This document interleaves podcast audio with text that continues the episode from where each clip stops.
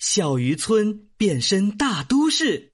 呃，我的天哪，福格先生，我们下错地方了。菲克斯，冷静一点，这里是横滨，我们没有下错船。横滨？不可能！我听说横滨只是个小渔村，但是这里，你看看街上，日本人、中国人、欧洲人，人来人往。天哪，我都糊涂了，这是在欧洲还是亚洲？横滨原本的确是一个人口只有一百多户的小渔村。一八五四年，美国东印度舰队司令佩里率领舰队来到横滨，用武力打开了日本国门。五年以后，也就是一八五九年，横滨港正式对外开放，来自不同国家的人聚集在这里开展贸易，横滨开始了高速发展，逐渐从当年的小渔村发展成一个富有的大都市。